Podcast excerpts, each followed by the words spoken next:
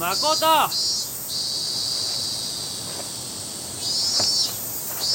くよ。それ。とっとおりゃ。ああくそ。おらい昨日さ。あプリン。あ。プリン食べ損ねた。プリンがどうした。また妹に食われたんだろもうわざわざ取っといたのに。食べちゃうことないよね。まあ、あのバカ妹。危ないおりゃ。ああまたやっちまったよ。お姉ちゃん？え？お姉ちゃん？え？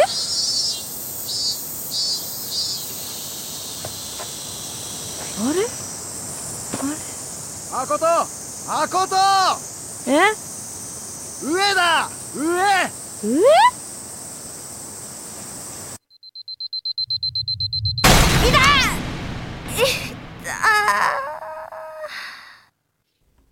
칠월 31일 월요일 FM 영화 음악 시작하겠습니다. 저는 김세윤이고요. 오늘 오프닝은 호소다 마모루 감독의 애니메이션 시간을 달리는 소녀의 오프닝 장면이었습니다. 그리고 이어서 여름 하늘 바로 이 영화의 오프닝 테마 음, 맨 끝에 가면 이제 장구 소리 들리고 꽹가리 소리 들리는 독특한 스코어죠. 여름 하늘 오프닝 테마 함께 들었습니다. 얼마 전에 여자정의 한 장면을 떠올려 주신 분이 있었잖아요. 여름 하면 생각나는 장면이라고요. 매미 소리 들리는 학교 교정에서 그 운동장에서 아이스크림 먹는 김지수 씨의 뒷모습. 음, 그 장면 떠올려 주신 분이 계셨는데 저는 매미 소리 들려오면 이 영화가 생각나요. 이 영화의 이 매미 소리. 그리고 운동장에서 야구를 하던 고스케 치아키 그리고 마코토 이 세 사람 이 세 친구 그리고 파란 하늘 그리고 하얀 구름. 구름도 뭐랄까요? 뭉게구름이라는 말을 이럴 때 쓰는 거겠죠? 예, 시간을 달리는 소녀의 구름이 있어요. 최근에 좀 장마가 이제 끝났다고 한 뒤에 뭐 소나기 중간중간 내리고 나면 구름이요? 예, 엄청난 구름들이 하늘에 보일 때가 있잖아요. 그럼 SNS에 꼭 그렇게 올리는 분들이 있어요. 어, 시간을 날리는 소녀의 구름이다. 아, 이거는 호소다 마모르의 구름이다. 예. 뭐 이렇게 올리시는 분들이 있더라고요. 그만큼 이 시간을 달리는 소녀에서의 그 하늘과 구름이 준 어떤 여름의 계절감이 있죠. 그래서 매미 소리, 그리고 캐치볼, 구름, 네, 파란 하늘, 이런 것들로 저에게는 여름이라는 계절에 어떤 인상을 만들어준 작품입니다. 시간을 달리는 소녀. 이렇게 친구들하고 캐치볼을 하고 있는데 어디에선가 예, 동생의 목소리가 들려오죠. 이거 뭐 어떻게 된 거지?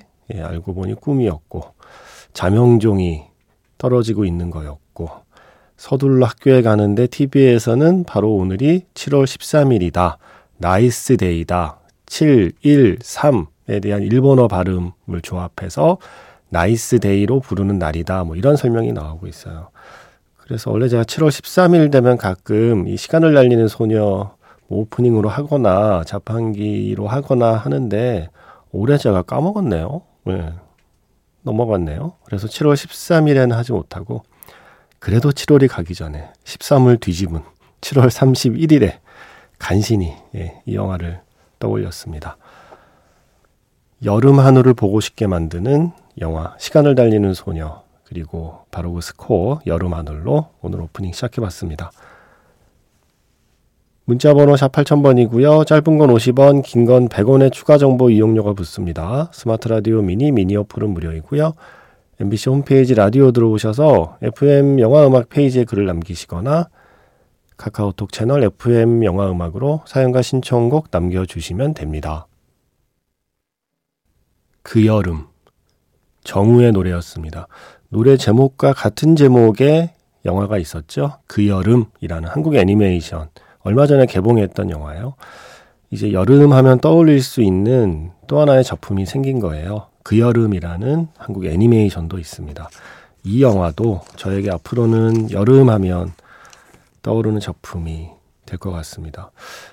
제가 여름 되게 싫어하거든요. 어, 너무 힘들고 또 습하고 덥고 그래서 여름이 빨리 끝나기만을 늘 바라고 있는데 영화 속의 여름은 아니에요. 영화 속의 여름은 때로 영원히 끝나지 않기를 바라는 그런 계절로 그려질 때가 많거든요. 저는 영화 속의 여름을 좋아합니다. 현실의 여름은 좋아하지 않습니다. 실제로 정말 많은 영화들이 영화 속에 여름의 계절을 담아내고 있습니다. 음, 영화로 보면 참 좋은데, 예. 특히 수많은 성장 영화, 그리고 수많은 청춘 영화의 계절이 여름이잖아요. 음, 여름 좋아해요, 저. 영화 안에 있을 때만. 네. 뭐 이제 공식적으로 장마 끝났다고 발표가 났던데, 음, 맑음 소녀 덕분인가? 라는 상상도 하게 되는 거죠. 영화를 좀 좋아하는 사람들은 이런 쓸데없는 상상을 하게 되잖아요. 희나였죠, 희나.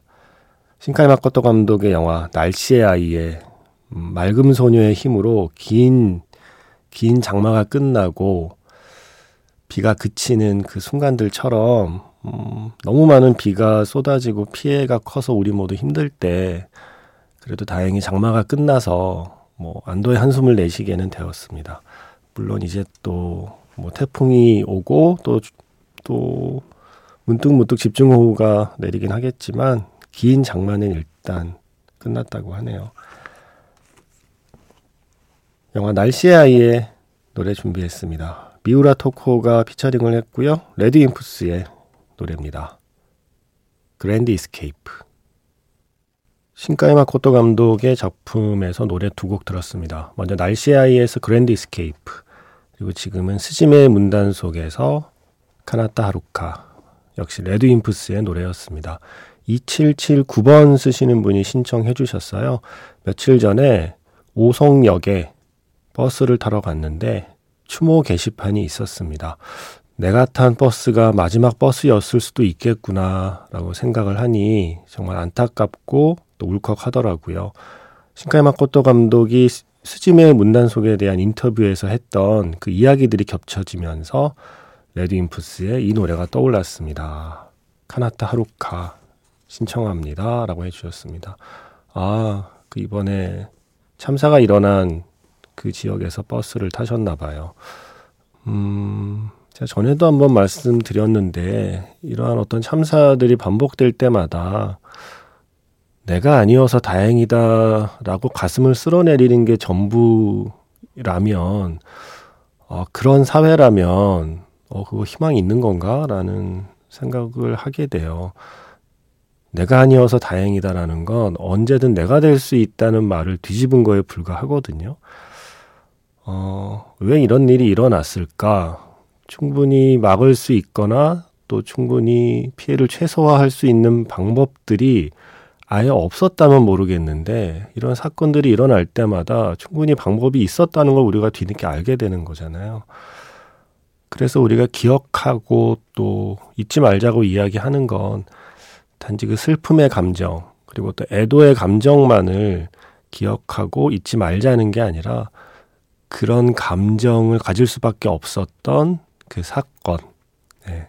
그리고 그거를 막지 못했던 어떤 책임, 그리고 다음에는 똑같은 실수를 반복하지 않기 위해서 우리는 무엇을 해야 할까에 대한 그 방법까지 그런 것들을 기억하고 있지 말자는 의미인 거잖아요.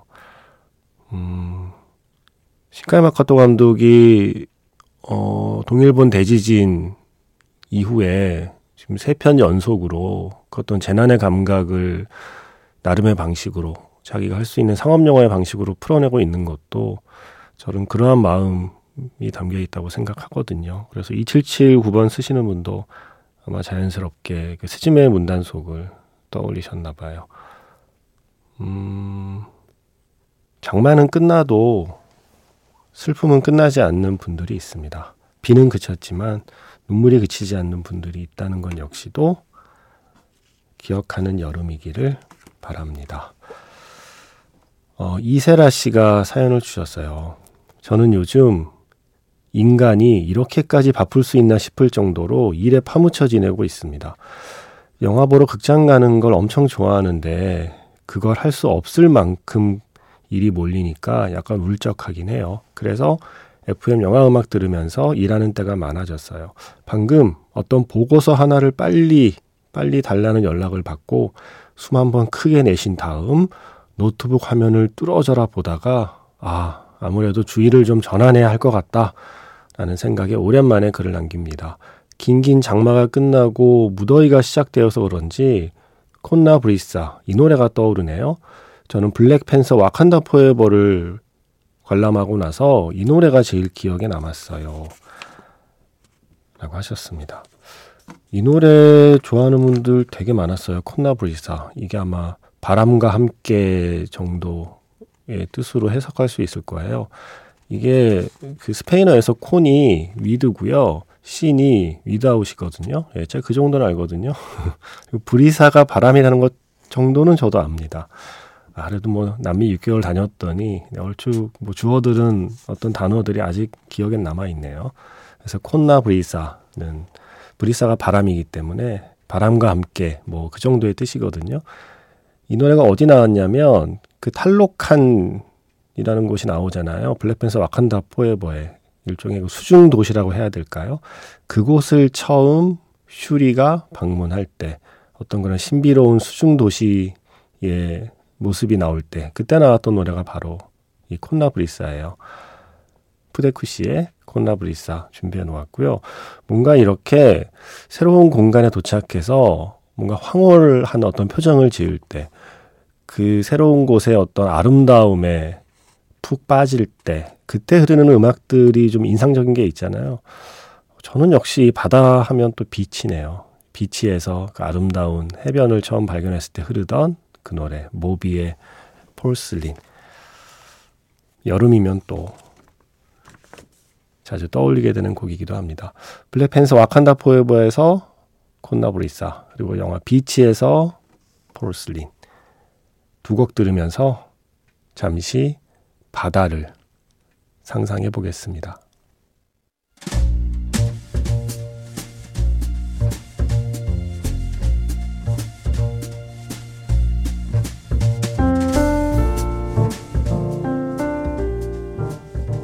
다시 꺼내보는 그 장면, 영화 자판기.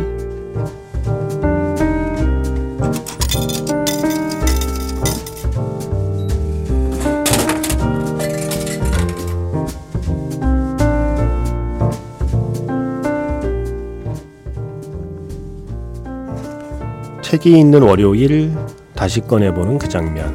오늘 제가 자판기에서 뽑은 장면은요. 이준익 감독의 영화 자산 어보의 한 장면입니다. 동생 정약용이 목민심서를 쓰는 동안 형 정약전은 어류 도감을 만들죠. 유배지 흑산도의 물고기를 하나하나 찾아내서 연구하고 기록합니다. 물론 혼자서는 할 수 없는 일이었습니다. 함께하는 벗이 있어서 가능한 일이었습니다.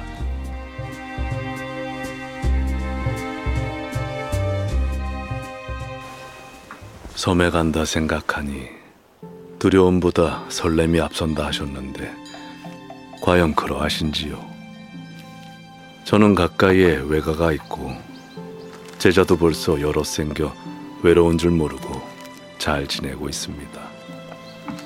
책 읽고 책 쓰기엔 유배지만한 곳도 없는지라 근래 쓰고 있는 책 목민심서의 초고를 보내오니 잘못된 해석이 있으면 조목조목 논밖에 가르쳐 주시고 정밀한 대로 나아가게 해주십시오.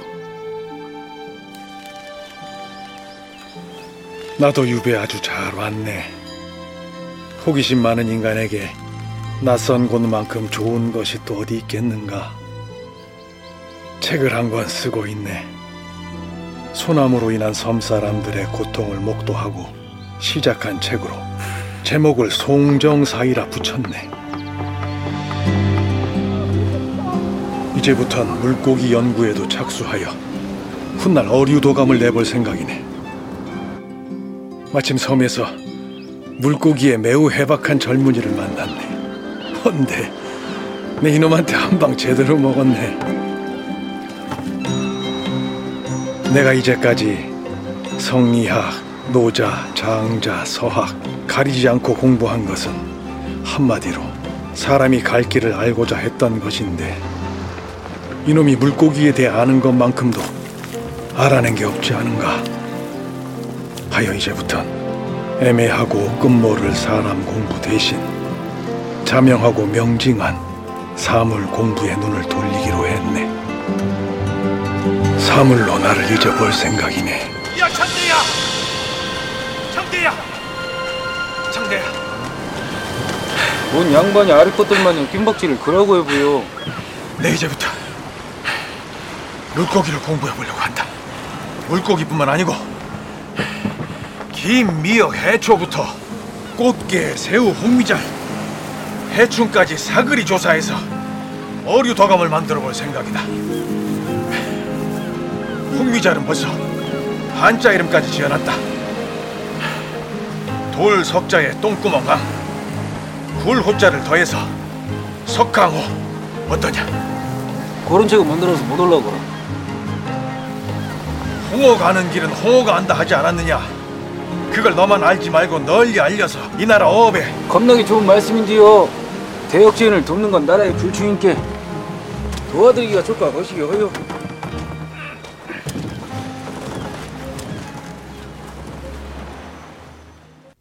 다시 꺼내보는 그 장면, 영화 자판기. 오늘은 책이 있는 월요일이죠. 월요일에는 영화 속의 책을 어, 오프닝이나 자판기로 소개를 해드립니다. 책이 언급되거나 뭐 직접 책을 읽거나 하는 그런 순간들이죠.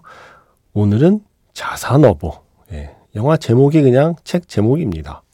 정약전 선생께서 자산어보를 쓰게 된 그 과정을 어, 사실에 픽션을 더해서 그렇게 만든 작품이에요. 음, 이어서 들려드린 스코어는 갈매기라는 스코어였습니다. 이 자산어보에서는 참 들려드리고 싶은 장면이 많아요. 예, 그래서 고민을 좀 했습니다. 예전에 엔딩은 한번 들려드렸었고요.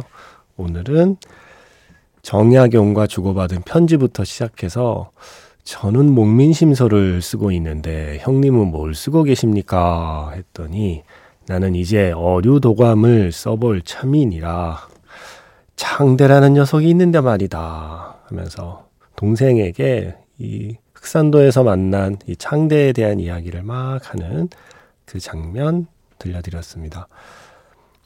박현준 씨가요, 얼마 전에 이런 글을 쓰셨어요. 그동안 저는 누군가 나한테 가장 좋아하는 감독이 누구야? 라고 물어보면 습관적으로 봉준호 혹은 박찬욱 감독의 이름을 대곤 했어요.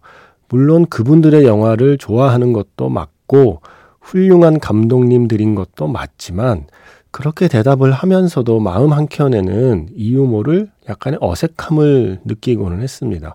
지금도 그 이유를 정확히는 모르겠어요.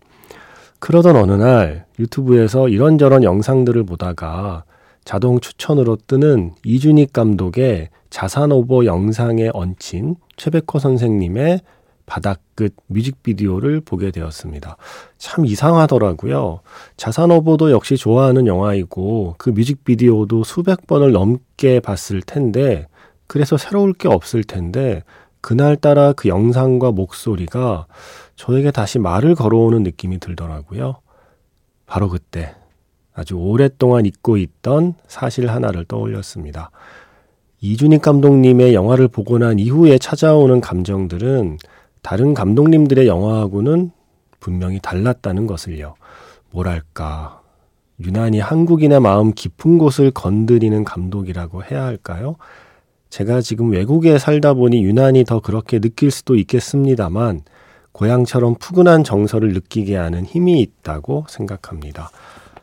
황산벌의 개그, 그리고 처절한 전투 장면이 남긴 그 묘한 씁쓸함, 영화 사도가 보여준 부자 간의 서글픈 감정들, 영화 동주를 보고 난 뒤에 밤 산책을 하며 느낀 그 애틋함, 선 굵은 수묵화를 떠올리게 했던 영화 자산어보의 그 바다와 낯익은 분노들, 기억에 남는 순간들을 가장 많이 만들어주신 분이 이준익 감독님이더라고요.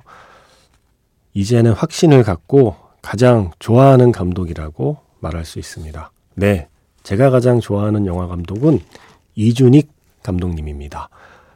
노래는 당연히 최백호 선생님의 바다 끝 듣고 싶습니다. 물론 제가 있는 독일에도 바다는 있습니다만 우리 바다가 보고 싶네요. 최백호의 바다 끝 영화 자산어버 뮤직비디오에 쓰인 노래죠. 그리고 이어서 역시 이준익 감독의 영화 사도에서 조승우의 꽃이 피고 지듯이 역시 이준익 감독의 동주에서 강하늘의 자화상까지 이어들었습니다. 오늘 마지막 곡은 김승현 씨의 신청곡입니다. 영화 로켓맨에서 엘튼 존의 로켓맨.